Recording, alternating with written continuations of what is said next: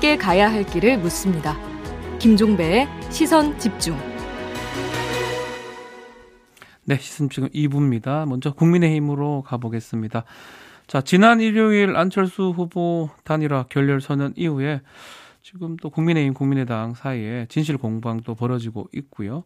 그래서 단일화 문제 관련된 또 현안, 대선 현안까지 우리 국민의힘 이준석 대표 직접 스튜디오에 모시고 말씀 나눠보겠습니다. 안녕하십니까. 안녕하십니까. 대단한 것 같아요. 제가 어제 흑산도, 광주 네. 이것까지 봤던 것 같은데 또 서울 또 상암동까지 오셨어요. 예, 예. 건강 괜찮으십니까? 괜찮지 않습니다. 예. 예, 예. 목이 지금 안 좋습니다. 지금 목을 지금 보니까 유세 네. 현장에서 말씀을 많이 하시다 보니까 예. 목이 좀 안 좋은 것 같은데 어, 현장 민심은 좀 어떻습니까? 아무래도 우리 후보가 네. 지금까지와는 네. 다른 양상의 선거 운동을 진행하고 있다 보니까 다들 많이 놀라시는 것 같고 특히 호남 지역 주민들 같은 경우에는 어제도 후보가 호남 갔거든요. 네. 오늘도 갑니다. 그래서 뭐 사실 왜 이렇게까지 하나 라는 것에 좀 의구심을 가진 분도 있는데 네. 말 그대로 진정성입니다. 실제로 지금까지 보수 정당의 대통령 후보들이 하지 못했던 것들을 이제 우리 후보는 정치 신인이고 새로운 정치를 하겠다는 의지로 취약 지역 공략을 우선시하고 있습니다. 호남 목 득표율을 지금 30%로 상향 조정했습니다. 네. 가능성하고 강주 민심 어떻게 보십니까? 저는 노무현 대통령께서 과거에 네. 그 부산에 대해 가지고 지속적인 공약을 통해 가지고 약 40%까지 민주당 지지율이 나왔던 때도 있습니다. 아. 그렇기 때문에 저는 호남의 어떤 민주주의에 대한 의식이라든지 네. 아니면 또 이런 견제의 의미성을 잘 알고 있는 훈련된 유권자들이기 때문에 이번에 특히 이 복합 쇼핑몰 이슈 때문에 제가 좀 당황한 게 오늘은 또 그 조호섭 의원인가요? 민주당에서 갑자기 저한테 또 일배라고 했거든요. 그래요. 그런데 이게 참 어이가 없는 게 일배하면 원래 광주를 비하하고 또 광주 민주화운동의 가치를 떨어뜨리려는 사람들이 이제 많이 활동했던 커뮤니티로 알고 있는데 네. 오히려 이재명 후보는 본인이 일베 회원이었다고 얘기를 한 적이 있고요. 음. 그리고 일베라는 곳이 광주에 대해서 저열한 공격을 했던 곳이라면은 쇼핑몰에 대해서 저희가 의지를 밝히고 지원하고 그리고 토론하자 그러고 이런 것이 어떻게 일배 행동이겠습니까? 광주를 음. 발전시키겠다는 것이고 광주 시민이 필요하는 것을 가져오겠다는 것인데 아무데나 일배 붙이기 시작한 거 보니까 민주당이 많이 당황한 것 같습니다. 알겠습니다. 일배 얘기 직접 말씀해 주셨네요. 음. 자, 현안 먼저 좀 여쭤보겠습니다. 도이치 모터스 주가 조작 관련된 김건희 씨 이제 의혹인데 공소장이 좀 공개가 됐어요. 음. 일부. 이 내용 보셨을 건데 네. 어떻게 보십니까? 200, 뭐, 89차례 정도 거래했던 내용들, 이거 뭐 공범 아니냐, 이런 지금 주장이거든요. 결국 김건희 씨의 재해 가지고 주가 조작 혐의를 적용하기 위해서는 네. 어떤 불공정한 정보 유통이라든지 이런 것이 있었는지 를 살펴봐야 되는데 그런 것이 없기 때문에 지금 기소하는데 어려움을 겪은 거 아니겠습니까? 그렇죠. 그리고 김건희 씨가 어쨌든 결국 최종적으로 이 주식이라는 것이 작년 같은 경우에는 본인이 가진 주식들 3배, 4배 치신 분들 대한민국 국민에 꽤 있습니다. 음. 결국엔 주식이라는 것은 그 어느 시점에 매도해서 최종 수익률이 얼마이냐를 봐야 되는데 네. 김건희 씨에 대해 가지고는 최종 수익률이 투자인 금액에 비해 가지고 뭐 몇 천만 원 정도였다 이렇게 나오고 있거든요. 음흠. 그래서 저는 어느 시점에 잡아가지고 그때 이익이 얼마였다 이렇게 얘기하는 거는 별 의미가 없고 네. 오히려 이재명 후보는 과거 본인이 고백한 게 뭐냐면은 뭐죠? 그 증권사에 다니는 친구의 권유로 음. 그걸 뭐 그 꽤 많은 금액을 투자해가지고 유튜브 방송에서 그런 얘기를 했었죠. 예, 세네 배의 이익을 봤다. 그리고 본인이 직접 그걸 작전주라고 이야기했거든요. 음. 뭐 친구가 어떤 대화를 나눴는지는 어, 모르겠으나 친구가 증권사 직원으로서 작전 주고 이거 오를 것이다. 내가 내부 정보가 있다라고 이야기하고 넘겼고 만약 돈을 투자한 것이라면은 그것이야말로 자본시장을 교란하는 굉장히 중요한 그런 범죄입니다. 음흠. 그렇기 때문에 그때 뭐 공소시효가 얼마인지 물었다고 하는데 그것과 관계없이 심각한 문제입니다. 자 어제 SBS 보도였나요? 네. 그때 당시 차익이 9억 정도 된다라는 음. 단독 보도를 냈던데 계좌도 지금 다섯 개 정도 되고요. 이 부분은 좀, 좀 의심 가는 부분 아닌가요? 실제로 그렇다면 검찰에 수사를 때 보면은 음. 어느 정도 액수를 투자해서 어느 정도 수익률을 얻었냐가 문제일 것이고 아까 제가 말씀드렸던 것처럼 만약에 주가가 오르고 내리는 것에 대한 정확한 정보가 있다 그러면은 네.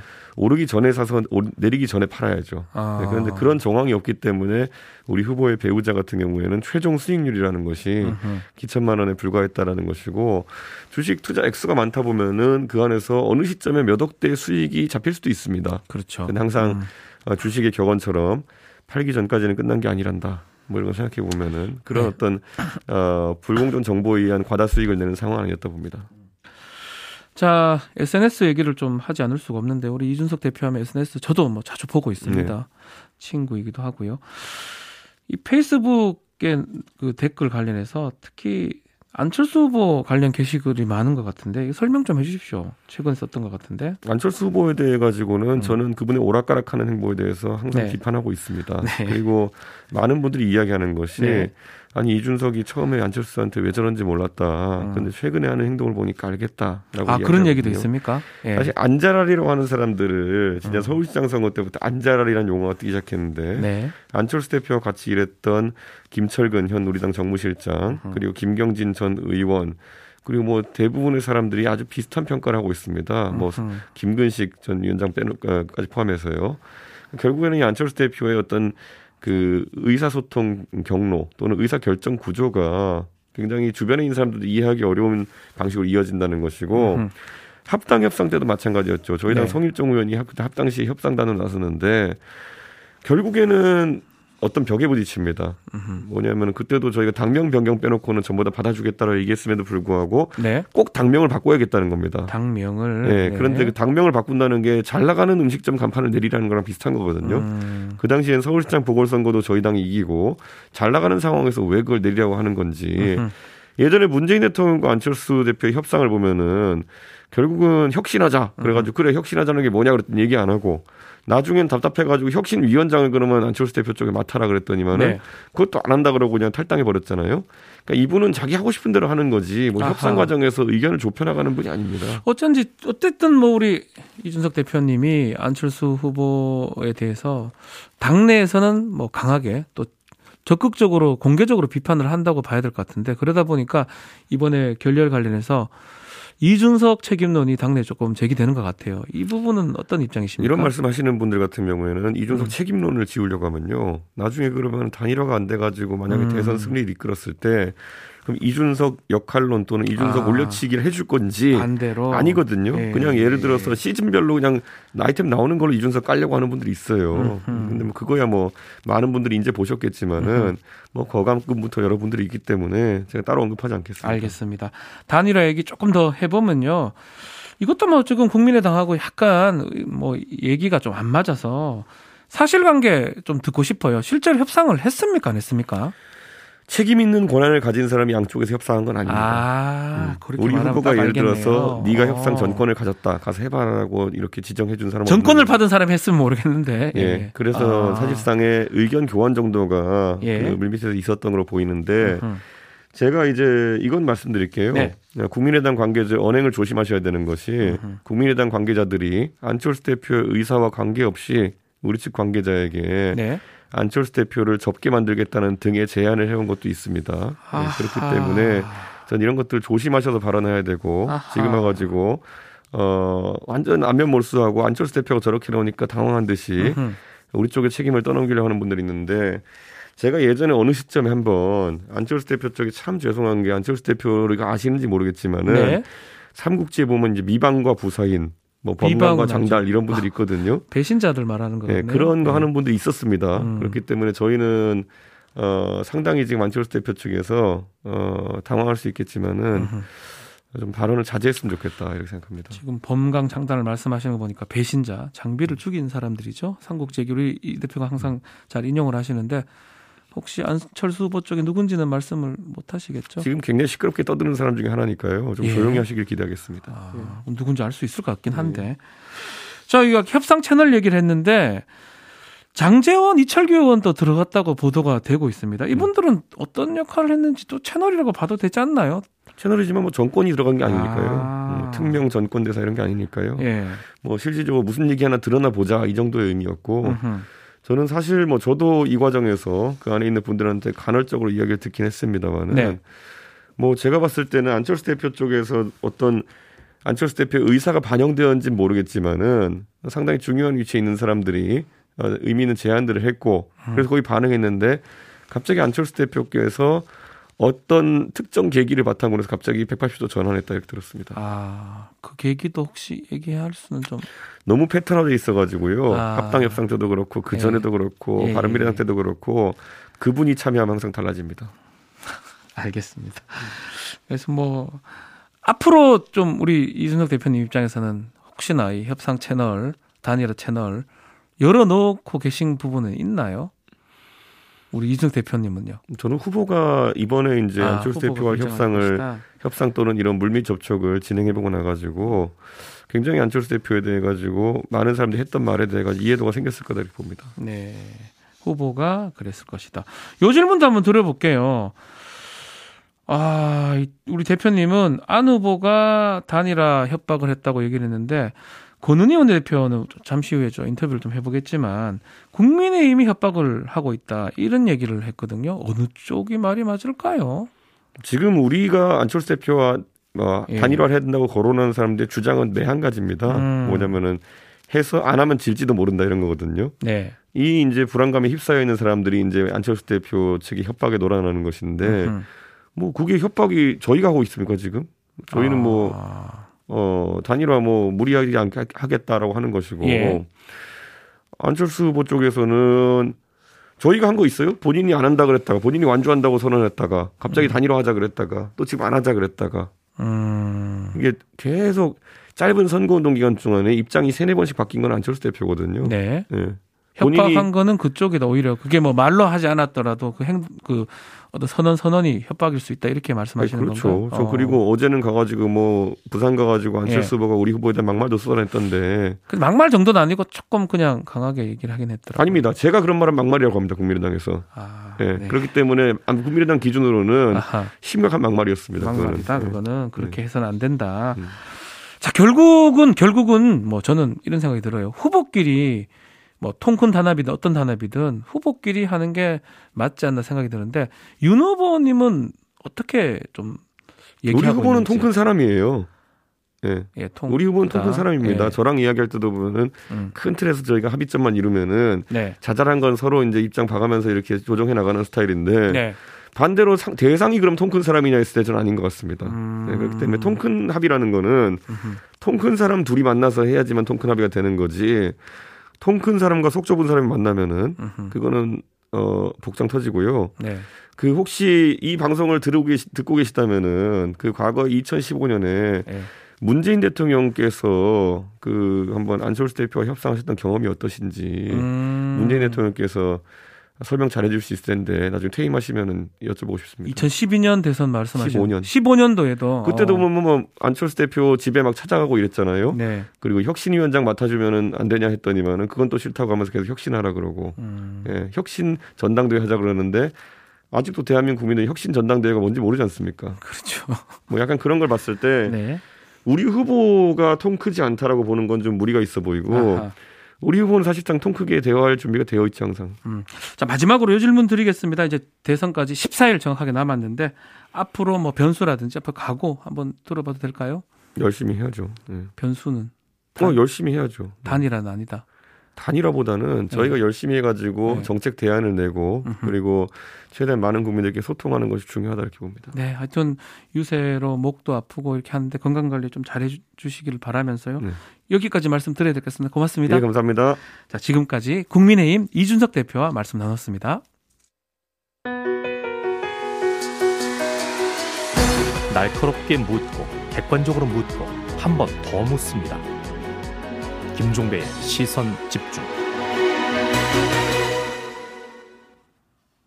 자, 이번엔 또 다른 야당이죠. 국민의당 분위기도 들어봐야 될 것 같습니다. 자, 단일화 결렬 선언, 어, 결렬 선언 이후에 윤석열 후보하고 안철수 후보 각을 세우는 모양새인데요. 또 국민의힘 내에서는 계속 단일화 가능성을 열어두는 모습입니다. 자, 관련해서 국민의당 권은희 원내대표 연결해서 입장 들어보겠습니다.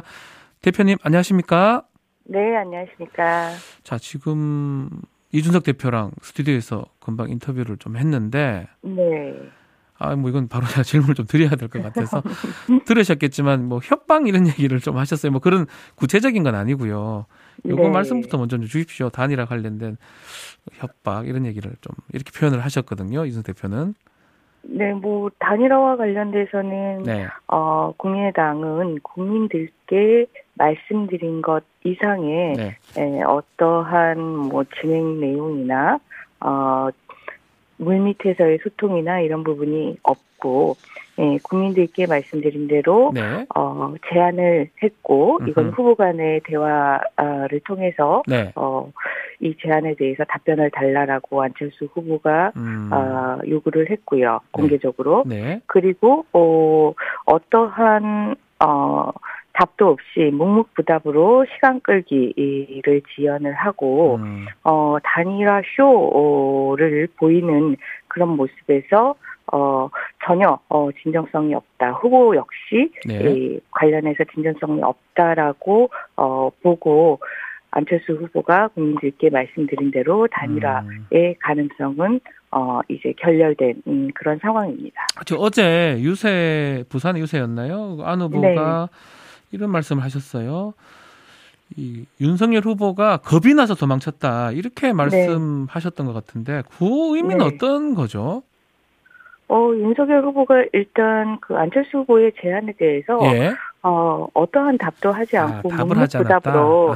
예, 회피하고 있는 모습입니다. 예, 아, 그런 모습이, 회피하는 모습이, 예, 그렇게 평가받을 수 있는 부분이고요. 어, 그러면서 또 한편으로 국민의힘의 예, 그런 정치인들이 익명발로 마치 그 이면에 어떤 부분들이 진행되고 있는 듯한 연막을 어, 자꾸 피워대고 있습니다. 네. 이거는 후보가 회피하고 있는 모습과 음흠. 함께 예, 그런 역할들을 서로 맡아서 어 무언가 어 시간 끌기용으로 어 질질 끌면서 어 하지만 회피하고 어 이런 모습들을 한마디로 표현하신 것 같습니다. 아, 또뭐 좀 전에 이준석 대표하고 좀 인터뷰를 하면서 어제 안철수 후보 유세 과정에서 윤석열 후보한테 막말했다. 아마 이게 너무 몰랐어요. 이 발언을 염두에 두고 하신 말씀 같은데 이건 어떻게 네. 생각하십니까? 뭐 그거야 TV 음. 토론을 아, 보신 국민들이 토론회, 평, 토론회. 예, 예. 평가하실 어 부분이고요. 예. 뭐 3차 TV 토론 이후 사실 현장의 유세 분위기도 확 달라질 만큼 네. 어, 이 후보 간의 예, 차별성이 아주 극명하게 드러났는데 음. 네거티브 공방만을 벌리는 1, 2당 후보와 음흠. 어, 정책을 이야기하는 안철수 후보 간의 비교가 차별성이 음, 한눈에 음흠. 드러났고 네. 또한 정책에 있어서 준비된 예, 안철수 후보와 전혀 어, 준비되지 못한 어, 후보들 간의 차별성이 한눈에 예, 드러난 그런 토론이었고요. 음흠. 이에 대한 국민들의 평가 역시 마찬가지일 거라고 생각을 합니다. 그런 의미에서 얘기를 네. 하신 것이다. 네. 네. 어제 뭐 야구 방망이도 보이고 뭐 4번 타자 세러머니 하여튼 그런 거는 네. 또 새롭게 기획을 했었 했던 것 같아요. 토론회하고 또 연결도 되나요? 뭐 TV 토론 뭐 네. 이후에 이걸 하겠다라는 그런 의미보다는 아하. 현장의 유세 분위기가 아 사실 날이 갈수록 음. 이렇게 어 고양되고 있는 분위기를 저희들이 직접 느끼고 있는데요. 아하. 어 그런 어 유권자들에게 저희도 힘을 내지만 유권자들도 어 힘을 내시라는 그런 의미로 준비한 행사입니다. 네, 다시 단일화 얘기 조금만 더 질문을 드려보도록 하겠습니다. 자, 국민의힘에서는 물밑 협상이 있었다는 식으로 얘기를 하고 있고요. 네. 자, 어제 제- JTBC 보도에 따르면 국민의힘, 국민의당 관계자 이야기 빌려서 보도도 됐는데 이 네. 대표님은 이게 가짜 뉴스다라고 반박을 했습니다. 네. 어느 게 진짜입니까? 물밑 협상 있었나 없었나 이게 아, 많은 분들이 궁금해 하십니다. 말씀드린 것 같이 예. 국민의 당은 국민들께 공개적으로 제안하고 공개적으로 어, 그 결과에 대해서 보고 드린 것 이외에 예, 진행되는 사항은 전혀 어, 없었다라고 말씀을 드리고요. 네. 어, 국민의힘 발 어제 JTBC 뉴스와 관련해서는 사실 뭐 국민의 당과 국민의 힘이 이 남북 한의 그런 지정학적 위치로 서로 위치하고 있는 것도 아닌데 네. 교류는 있지 않습니까? 네. 예, 서로 만나서 차 한잔 하고 뭐. 통화하고 하는 거는 어 당연히 있는 거고요. 음흠. 그런 부분들을 자꾸 어 그렇게 뭔가가 있는 듯한 아 그런 음, 내용으로 보도되게 하는 모습 역시 이 단일화가 진정성 없이 쇼의 일부로 진행되고 있다라는 음흠. 그런 평가입니다. 자, 국민의힘 내부에서는 이른바 이준석 대표 얘기를 많이 해요. 고인 유지 네. 발언 등등. 요거 네. 사과를 좀 해야 되, 되지 않냐 이런 얘기도 하고 요걸 좀 사과를 하면 단일 협상 가능하다. 이런 얘기가 국민의힘 내부에 있는데 국민의당도 좀 그렇게 생각을 하고 있는지요? 어떻습니까?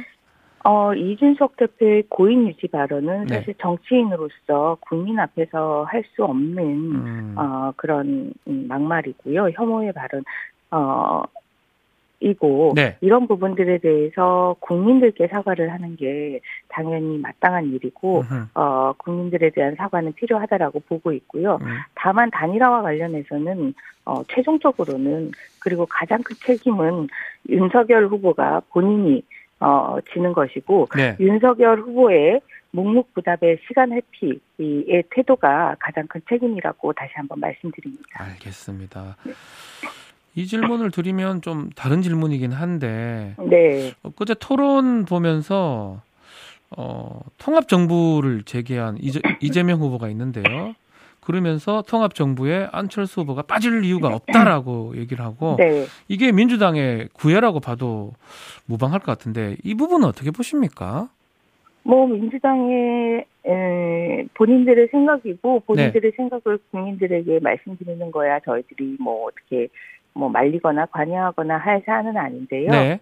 어, 안철수 후보가 새정치민주연합이라는 그런 통합을 했을 때 네. 에, 당시 이 통합의 에, 약속이 어, 안철수 후보가 제시한 그 정치개혁, 어, 기초에 있어서 정당 공천제를 폐지한다라는 정치 개혁이었습니다. 네네네. 아, 그런데 통합 이후에 그것을 헌신짝처럼 버렸던 음. 어, 그런 과거가 있는 음, 민주당입니다. 음. 민주당의 진정성 역시 전혀 어, 국민의당뿐만 아니라 아, 국민들에게 예, 지금까지는 전혀 어, 진정성이 있다고 평가받기가 어렵다고 보여집니다. 지금 단계에선 진정성을 보기 어렵다. 어, 근데 그럼에도 불구하고 이재명 후보가 정치개혁 얘기를 지금 하면서 뭐 다당제, 정착 방안, 골자 이런 것들 발표를 할 것이다. 뭐 예컨대 중대선거구제라든지 대선 결선 투표 제 이런 거 아마 국민의당이 좋아할 만한 어떤 내용 같은데요. 이런 움직임은 좀 어떻게 평가하시는지요? 그 역시 음, 여러 번 평가를 했는데 네. 현재 국회에서 정치개혁 특위 이 음흠. 위원회가 구성되어서 운영되어지고 있습니다. 네네네. 이 정치개혁 특위에서 관련되는 정치개혁 내용, 뭐 결선투표제나. 어, 중대선거구와 관련된 그런 선거법 개정안들을 상정을 해서 논의를 하려고 하는데. 예, 더불어민주당이 그동안 아무런 관심을 보이지 않고. 어, 상정해서 논의하는 그런 공간을 열지도 않았습니다. 네. 그런 상황에서 후보가 아, 이야기를 한들 그것이 진정성 있게 들리겠습니까? 아하. 발의한다고 하긴 하던데 하여튼 진정성은 느껴지지 않는다라고 네. 하시는군요. 뭐 결론적으로 그냥 완주하시는 겁니까? 단일 안 하시고 이 질문을 제가 네. 제일 궁금해할 거예요. 우리 청취자분들이 음. 어떻게 네, 하십니까?